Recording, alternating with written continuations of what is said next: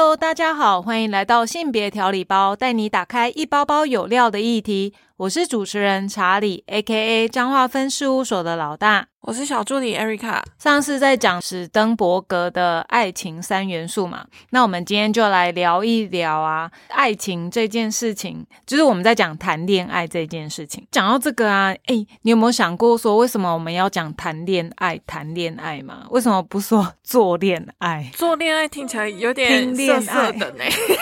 听恋爱，为什么一定是谈恋爱？的意思是说。想当然了啊，谈恋爱是要用谈的。一开始啊，你要认识一个人的时候，其实基本上就是透过聊天嘛。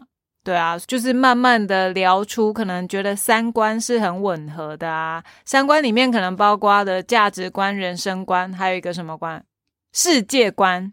这三个世界观听起来有点大，主要是人生观跟价值观吧，这两个蛮重要的。世界观也会啊，可能包含宗教吧。哦，哎呦，可能有需要哦。对，可是实际上就是透过聊天以后，你就会发现说，哎，到底两个人合不合？恋人之间最初级的阶段，应该就是谈所谓的谈，开始聊天，开始透过互相了解，透过谈话里面抓取到一些主要的讯息，你就会慢慢的觉得，哎，可以走到恋。那恋的话，有讲到一些像迷恋啊，或者是。那种恋爱脑啊，眼里面只有对方这样吗？对对对，你就会深深的受到对方的吸引，彼此会互相吸引，然后确定心意嘛。所以到了恋爱之后，恋的时候可能会有一些像热恋里面的肢体接触啊，当然也会有一些争吵磨合啊，甚至有可能会有一些冷战住，因为越来越认识嘛，但还是处于比较热恋的状态。那再来就是会走到谈恋爱的爱，就是因为热恋之后，你爱对方，你开始会有一些优缺点，你开始会知道他有哪一些缺点的产生，但是也因为你看清了他的缺点之后，你还是可以持续的跟他来往，这才有可能走到所谓的爱这个阶段。但是实际上，如果讲到谈恋爱，我觉得要走到爱这个阶段，好像也。不是那么简单，为什么？大家不是说爱来爱去很容易嘛？然后很容易用讲的很容易呀，当然呢。像我有一个朋友，他就觉得爱这种事是很难的，因为你不可能爱无私的爱上一个人，然后为了他做很多牺牲奉献，是吗？对对对，无私的爱听起来有点有点怎么讲？会感觉对那个人无限上纲的好，哎，听起来是这样。对啊，所以是各种奉献 之类的那种爱，有一点空泛，就是你会觉得讲到爱很深沉啊。确实，当我觉得我朋友这样回应我的时候，我也会去思考，对，那所以爱到底是什么？然后慢慢的去收集。对啊，如果连这个人的缺点我都可以用非常包容的心态去理解他，我觉得那或许真的可以慢慢走向我很爱很爱一个人。不然，姑且的话，在我们讲我爱你的时候，那个爱到底程度到哪里？或许我我觉得每一个听众朋友都可以去思考一下。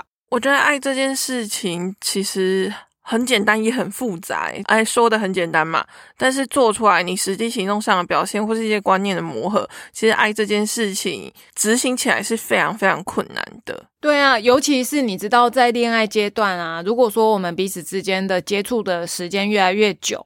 那其实我们真的都会看到彼此可能有优点的地方，会更爱他。但是如果看到缺点呢，你会看到很多很挖鼻孔啊，随便放屁啊。诶，你有听过说，如果情侣之间可以，就是你们两个人交往，可以在对方面前任意的放屁，那你们就可以走入婚姻这件事吗？就是很 real，很做自己吧。可是如果在同居的时候，如果你你想哦，两个人就一直一直都在一起，要撇除掉你刚刚讲的放屁啊，或是挖鼻孔这件事情。应该也是有难度的吧？你总不可能为了保持自己的形象，还跑到厕所去放屁？哎，可是我跟你讲，以前的比较传统式的日本人，好像真的都可以做到。哎，因为他们好像我听说那种日本妈妈都很早起来做早餐嘛。可是，在那之前，像我阿妈那个年代，他们可能日本妈妈就会先把自己打点好，所以他们都很光鲜亮丽，先把自己打理好之后，然后开始做早餐。所以先生起来的时候，都是看到漂亮的妈妈。哎。漂亮的太太，然后我甚至有听过小孩子也有分享说，其实他从小到大他都没有看过妈妈邋遢的样子，所以可能在某一个程度上，日本的传统式的教育，可能就是要把自己打点好，成为一个合宜的妻子的样貌。我在猜啦，不然你知道，像他们有在讲说，日本的妈妈很难做。因为他们早上要比平常再早起一两个小时，只为了做孩子的爱心便当。然后，因为我也有听说，像我朋友她嫁到日本的时候，她就会发现说，其实日本妈妈真的很辛苦，因为他们之间小孩也会比较那个妈妈的菜色今天预备的如何。所以我就觉得天哪！虽然我以前有曾经想过，我要当一个像日本妈妈那样子的妈妈，以以这个期许自己的期待，因为我真的觉得好像。小朋友会很得意吧？我那时候的想法是这样，可是即使到现在，我还是会很想要贴心的为小孩去预备一个丰盛棒球。自己以前有幻想过，以后小孩会有一个棒球饭便当啊。然后，哎，你知道日本妈妈真的都超厉害的，他们会把餐盒弄得好像非常的精致。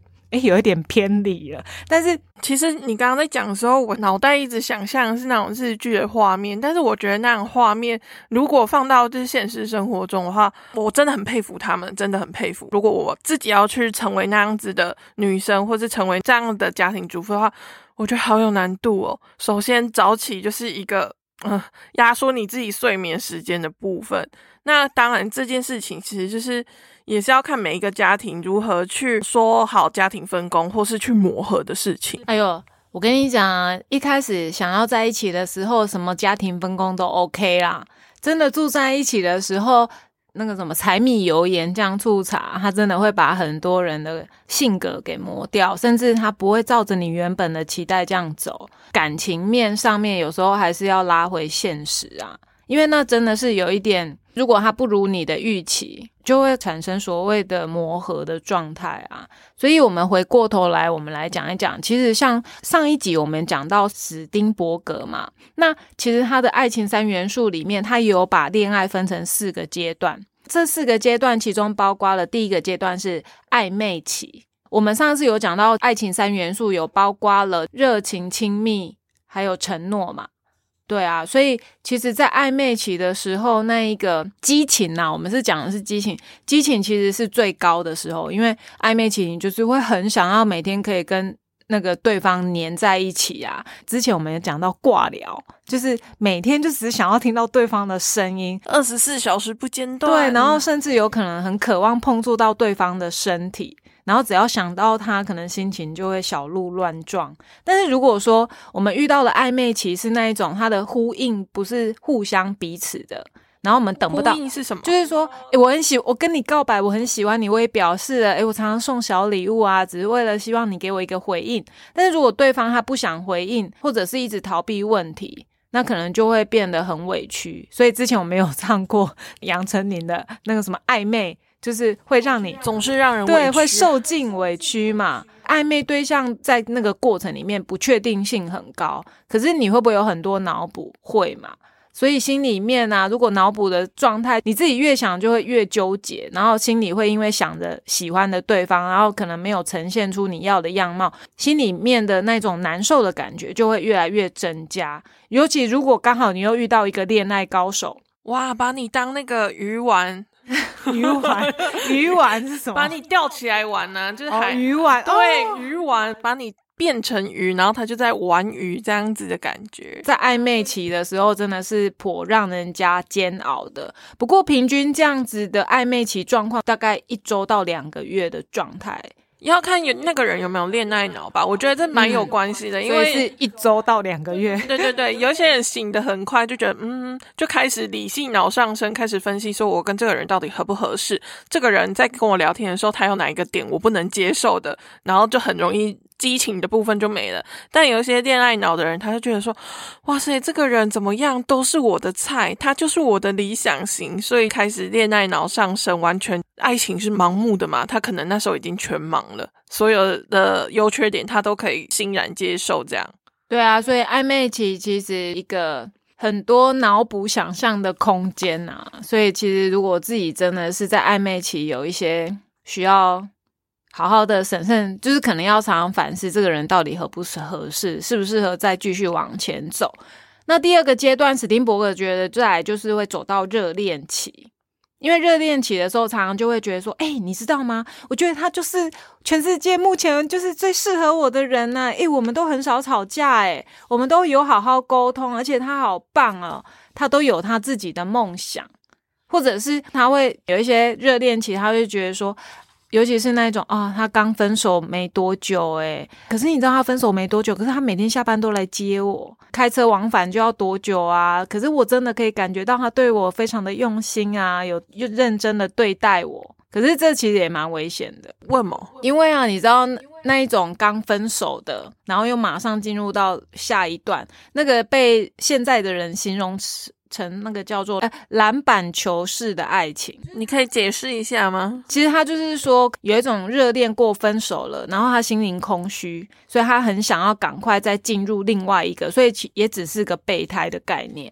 听起来那个接盘的女生感觉，或女生或男生呢，都有点可怜呢。没错啊，所以有时候我觉得，在感情如果到了一定的分手的状况，就是已经分手了，真的不要急着马上再跳进去另外一个，因为大部分可能是分手后马上进入到另一个阶段，在。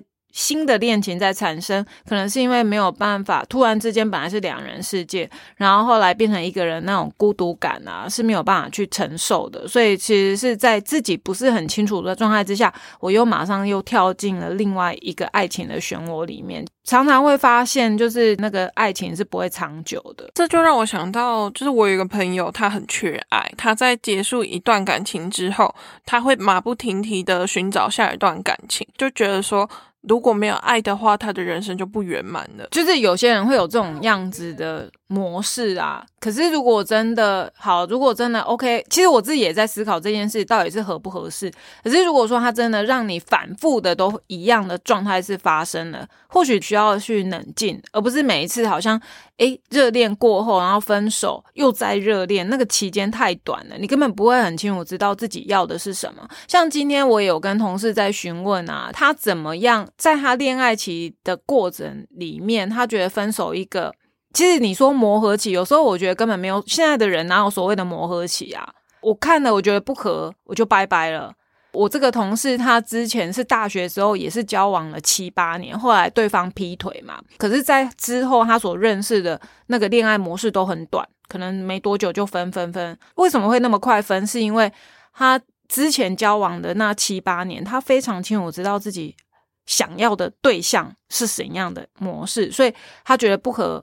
他就啪啪啪就直接砍删除删除删除。那我自己的例子，我也会是这样。可能以前的交往模式都七八年，都很久的状态之下，所以你已经非常清楚知道自己想要的是什么样的模式。那当在所谓刚刚一开始讲的谈恋爱，在谈的过程里面，我们讲的价值观、人生观、世界观发现不合，那我就觉得不用再花时间一昧的要跟这个人继续下去。因为就表示观念不一样啊，所以我们其实见好就收，维持好关系，但是不需要一直沉溺在那个关系里面。我觉得时间交越长的，你习惯也好，然后沟通上其实已经有既定的模式，所以当你在想要再进入下一段的时候，其实你那个磨合期会变短啊，不适合就再见，这是事实啊。我觉得这也很正常吧，因为不然不适合你为什么要一直跟他勾勾顶？这样。并不会有一个结果啊！可是真的就是很怕那一种，刚刚我们讲的，就是篮板式的爱情模式嘛。他可能只是为了找一个可以陪伴他那个孤独感的人。其实有时候我真的觉得，一个人如果可以试着去学习面对孤独，你才不会见一个爱一个，见一个爱一个。这也是事实吗？因为其实现在尤其是讲求一个素食的恋爱，素食没有所谓的好或不好，因为有可能在你素食的过程里面，你遇到了真爱，而且说不定你在这素食的过程之中，你越来越清楚知道说你到底要什么。然后当这个人不合你的心意的时候，你可以赶快脱离这段关系，赶快去找下一个啊。对，但是还是真的要小心，不要太多的脑补恋爱脑，就觉得好像诶，你看他刚分手不久，可是他还是很爱我，不要自己很多多的剧场都来自于自己脑袋，我觉得这是要特别小心的啦。然后再来，史丁伯格的第三个阶段就是刚刚讲的有一个磨合期，在热恋之后，在我们的激情退下之后，我们就会有开始亲密感，激情会比亲密感下降的更快，它会变得很低。那如果我们能够通过考验啊，在这个过程里面会吵架有冲突啊，我们也会拿掉我们粉红泡泡的一些滤镜，看到对方过了在这个磨合期的过程里面，我们其实看到最真实的彼此。所以我们的好习惯、坏习惯，其实在这个时候都会显露出来。最常听到的就是有很多的人就会讲说，他以前不是这样啊，我认识了他，他不是这样，到底是怎么了？比如说，有一些人在热恋期的时候，每天一朵鲜花之类的。哦，真的有这种人吗？我好想要。朋友例子不是鲜花，是她之前下班的时候，她男朋友都会去接她。可是，在过一段时间之后，可能甜蜜期消失了，或者怎么样，就开始找一些借口。男朋友就会说：“哦，我今天要去哪里？我今天要跟朋友出去，那你可以自己骑车上班吗？什么之类的。”后来就发现说：“哎，真正交往到一段时间之后，她男朋友。”她当初会看上她男朋友原因已经不见了，比如说就刚刚这讲了温馨接送情的部分已经消失了，或者是说以前都会准备一些小惊喜，那她就很刚很符合你刚刚讲的，为什么以前有现在没有？那就是他们两个人之间还要再去磨合的地方。嗯，没错没错，像感情里面我最害怕的就是所谓的认知上都会觉得哎理所当然应该的。这才是恐怖的人呢，一定有自己的优点，也有自己的缺点。那也不可能每天餐餐都让你吃生日蛋糕嘛。伴侣之间的磨合，不可能每天三餐都吃那种大鱼大肉。自己本身要有这样子的认知，你才不会觉得怎么前后不一致。在磨合期啊，史蒂伯格认为说，能够通过这个考验的有两种人。第一种人就是，或许是习惯了他的陪伴，所以让我舍不得分开。这个我有问过，我我有一个画画老师啊，他跟他先生交往了十六年，大概这四年才结婚的。然后我就有问他说：“哎，你怎么有办法跟一个人十六七年在一起？可是你们都没有论及婚嫁？”然后他就说：“结婚这种事情又不是我我想要就能够拥有，也要看对方是不是跟你一样合拍啊。那可能对方也没有预备好。可是我就问他：那你为什么不会想要分手？他就说：因为其实你跟一个人久了。”彼此都了解，那我再换一个人不就很累？重新的论述自己的故事，就觉得哦，其实好像也是，所以可以度过磨合期的。我觉得韧性也真的蛮够，那个韧就是真的就是那个什么坚韧的韧，坚韧的韧。那他们本身可能透过彼此发现不同啊，可是他们慢慢磨合，因为他只要想着我要再重新认识另外一个人，然后另外一个人他也可能会有这些状态的时候，那与其这样，我倒不如愿意花一点时间来理解。这个一开始就被我爱的人，慢慢的去磨合，然后第二种，它的动力也是蛮奇特的，因为它的动力就变成是说，我不想要再下一个，然后再进到这样的过程。可是我真的听很多都是这样，我上次在 podcast 包括第几集，我也是有这样讲过，其实就是因为你还要投入很多的成本在。不同的人身上，你人生是有多少时间？诶，从零开始到一百，或者是你到底要重新认识一个人几次？因为我觉得，像我自己在谈恋爱的过程也是一样嘛，我就要从我小时候，因为每一段你要让别人赶快了解你，你一定要从可能论述一些曾经发生过的事情，好像只要换一个，你就又要讲。那当然，随着年纪的增加，你的故事也人生故事也开始越来越多，所以你真的会累。那与其这样对，那我我宁可好好磨合。两个人彼此之间的感情，其实跟谁，我觉得每一个只要是人，一定都会有磨合期。朋友跟朋友之间也会有磨合期嘛。可是朋友跟朋友之间那个关系比较没有那么紧密，所以大不了这个礼拜不要聊天嘛，不要用赖嘛，对不对？可是我们还是可以是朋友。可是亲密的伴侣之间不可能。所以说，亲密的伴侣之间一个礼拜不联系，那就有可能分手，直接掰了。习惯别一个陪伴，有好有坏啊。他真的也不会让你想动不动就想要分手，或或者是离婚之类的。那再来就是可以经得起考验的第二种人，双方可能都知道对方有一些缺点，然后跟我不合的地方，但是呢，刚好恰好他的优点又是我很喜欢的。所以在缺点里面，我还是可以看到对方的优点，或者是相信的是，哎，这个他可能会持续改变，所以就再等等吧之类的。就再等等吧是什么？你是觉得缺点是可以被改变，然后可以去磨合，或者是你可以去接受他的缺点的这样子吗？应该是说，对我会因为他的优点是我一直梦寐以求的，所以他的缺点我就是嗯，好像反正优点大于缺点，所以他就接受。睁一只眼 闭一只眼的感觉。可诶，或许。像我们老一辈的长者，他们可以这样，也有可能部分是因为这样子的原因嘛？搞不好他很努力工作赚钱啊之类的啊，对啊，所以他就是让他可以持续坚持这段感情，对啊。我觉得很有趣的是啊，就是有做过一个调查，你知道最长的分手理由是什么吗？最长的分手理由，个性不合。Yes，Bingo，第一个就是真的很多的第一名就是个性不合，然后。台湾女生的分手理由，那个什么张老师月刊有曾经张老师 月刊他们有做这样子的统计，哇，这是第一名哦，个性不好。然后第二名是什么？感觉没了，就没有感觉啊，那一个 feel 不见了。对，我觉得我爱他的那个 feel，我都觉得这是超恐怖的。然后来到了所谓的史丁伯格的第四个阶段，就是未来感，两个人之间到底有没有？未来感这件事情没有秀出，诶，我们是不是可以创造未来？情侣跟情侣之间呢，他们之所以会走入第一年、第二年，慢慢的往前走，一定是因为看到彼此是有一个共通，我们有朝向共通，可能结婚吧？你说共识的部分有出来？对对对，所以他们。对于未来是有规划的嘛？像以前年轻的时候谈恋爱，共同存什么旅游基金啊？有啊有啊，共同存折啊，然后共同钱包啊，要花什么共同的东西就从里面拿钱。所以他就是其实不是以分手为前提嘛，你就是一直希望可以磨合出两个人交往的一些比较确切的脉络，所以他们会有一产生所谓的。那个未来感，至少有一个共识，说我们要朝哪一个目标继续迈前。比比如说，有共识要结婚，或者是有共识我们维持现状。对啊，像那个人类学家有一个叫 Helen Fisher，他在一九九四有提出一个论点，他说女性对于男性的需求最重要的是什么？你知道吗？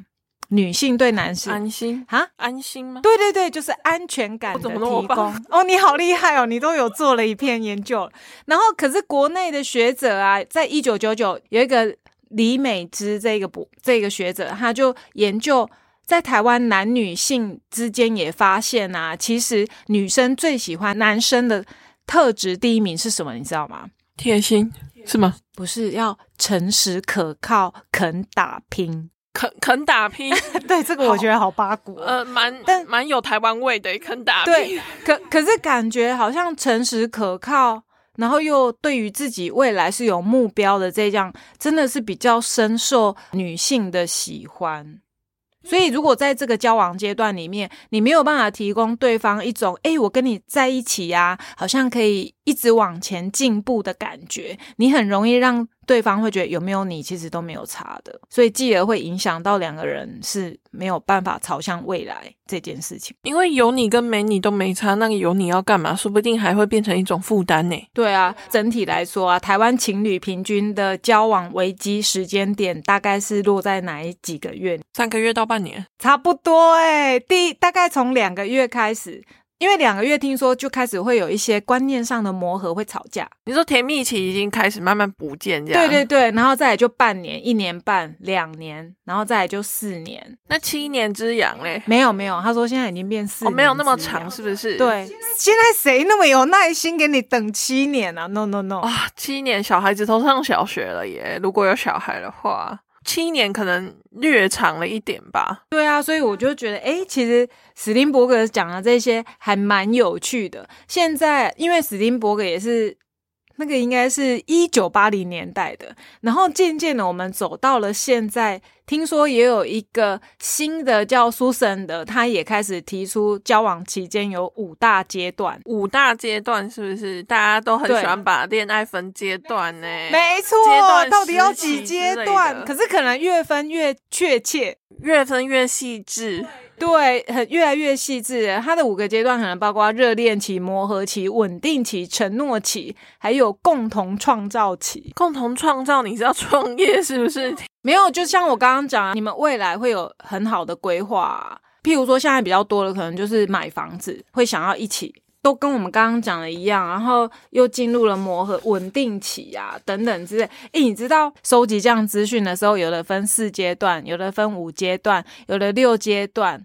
六阶段是什么啦？有六阶之类的吗？大家上楼梯吗？现在到底是怎样啊？就是有很多很多的起，其实最主要就是也是让我们更清楚知道交往过程里面。不会永远都只有热恋，柴米油盐酱醋茶的现实总是会朝你袭击而来，你的甜蜜就这样被挥散的之类的。但要是我，我会很想要可以持续永葆甜蜜吗？因为这不就是为什么要谈恋爱的原因吗？如果到活到我这个年纪，你这个年纪什么意思？我甚至会觉得，如果夫妻之间呐，我即使已经结婚很久，还是需要有自己的约会时光。没有小孩，一定要有的吧？不然的话，小游小游是什么？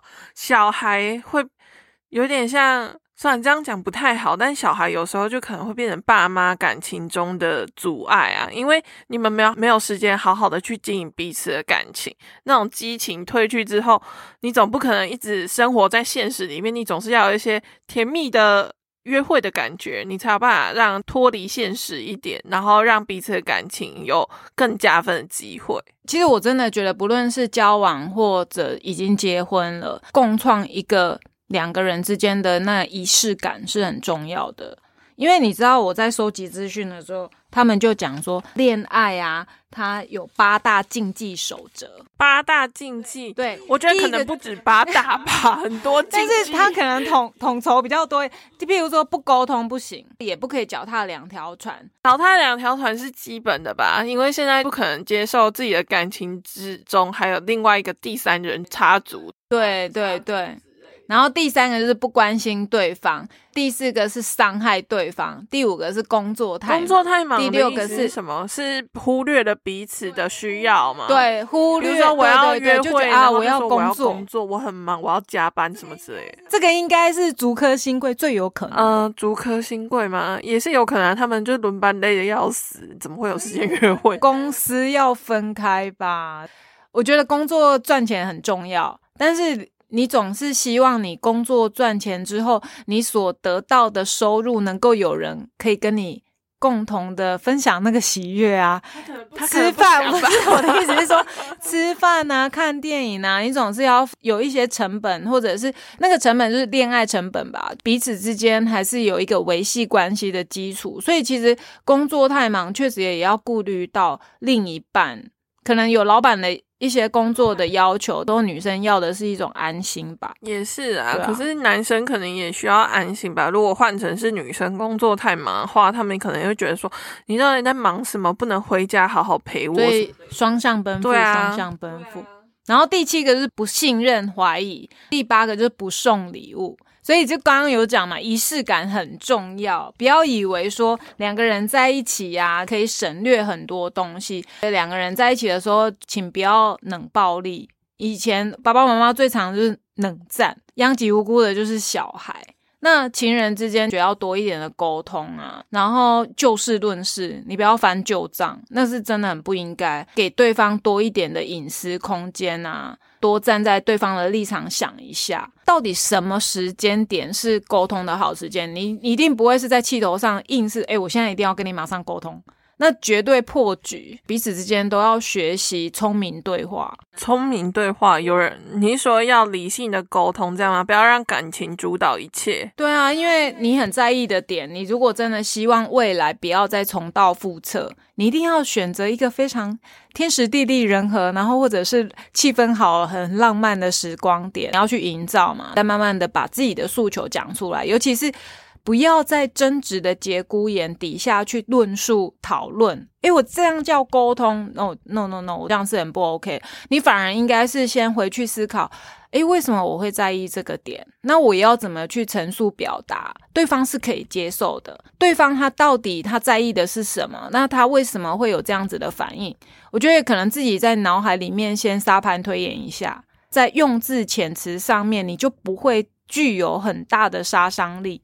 那是我自己也是在伴侣关系里面，其实我也一直在学习的部分。那我觉得，当我们能够站在对方的立场，然后好好说话，因为没有人想要喜欢用针去刺别人，那个是很痛的。那与其这样，我就是学习怎么样表述会更好。像我要跟另一半对话的时候，我都会先自己脑袋先揣摩一下，那要怎么说对方才会觉得我其实是不是另外一个意思？你是说你自己会先设想好一个剧本吗？会啊，所以我都被说我是脑补王。可是，可是我觉得脑补是有用处的，因为你希望你的关系可以跟对方再持续久一点。你当然不想要随随便便就任意破坏，所以你会更加的懂得怎么去谈话嘛。但如果对方不是你所想象脑中的剧本这样演出的话，你会有什么样的反应呢？然后我就会说：“哎，好好说话啊，怎么不一样了？好好，可能会用比较撒娇式的方式去呈现，因为我自己非常清楚，知道我的目的是希望我跟他的关系更好，更能够了解对方。”那就是以解决问题为出发点。对，而且我也曾经，我刚刚有问我同事啊，我就说，哎，你跟你男朋友交往的时候，你会不会希望，呃，他会不会给你什么样提供意见？如果你有需要的话，然后他就跟我说，我会很希望他提供我啊。可是从交往到现在也四五年了，他从来都是以我的决定为主要。所以他不会有自己的想法。我说：“那你喜欢这样吗？”他说：“其实他不喜欢。”这就反观了我自己在跟伴侣之间的沟通啊。以前年轻的时候就会很希望说，对方他的想法必须跟我一样，就是要搞到站虾，对方要有独不是不是不是，我的意思是说，我在评论一件事情的时候，我希望他可以跟我同仇敌忾，就是一起同一阵线。对对对。可是后来再长大一点，你就会觉得其实好像。要不要跟我站在同一阵线？我觉得不是那么重要。可是那重要的是什么？我更理解这个世界上有跟我不一样想法的人。你说不一样的声音带给你不一样的全新观感。对对对对对，我去接纳的这一件事，是破除你的想法，让你能够再重新思考你对于这个议题或是问题的想法。这样子，对对对，所以对我来说，这样是有帮助的，因为世界不会只有我一个人的思维。就是我的思维不是全世界，我觉得如果说在伴侣之间能够有有人可以给你不一样的视野，我觉得这样在我的人际互动啊，或者是在这个世界观，其实有很多的帮补，人生观也是一样，我觉得是有不一样的价值，在我的心中又产生了。不一样的发芽吗？我就觉得它是一个很很很有趣的现象。两个人沟通之后，双方都是有成长的，而不是在原地踏步，或是诶，主要都是某一个人主导关系中的所有理念或想法。其实这样沟通也是好事啊，因为双方都有在进步，或是说磨合掉彼此。那些不能接受的地方，或是接受另一方的观点，也是很重要的。对啊，对啊，这是我个人成长后的经验啊。虽然说磨合期很痛苦，但是他其实也可以检视自己是不是在一个健康的关系里面。那的确有人就是因为磨合不了，所以就 say goodbye。但是谁也不想要这样子一直在重复在这个过程关系里面去摸索自己想要的。然后我也很期待每一个听众他都能够找到自己合适的关系，然后还有我们的相处模式。那如果有任何 磨合期里面的血泪史，也欢迎大家私讯给我们，跟我们分享。点击传送门到脸书私讯给我们就可以喽。记得订阅我们的节目，留下五星好评，支持我们继续发展节目。性别调理包需要你的支持与鼓励，请继续锁定下一包，给你精彩的内容。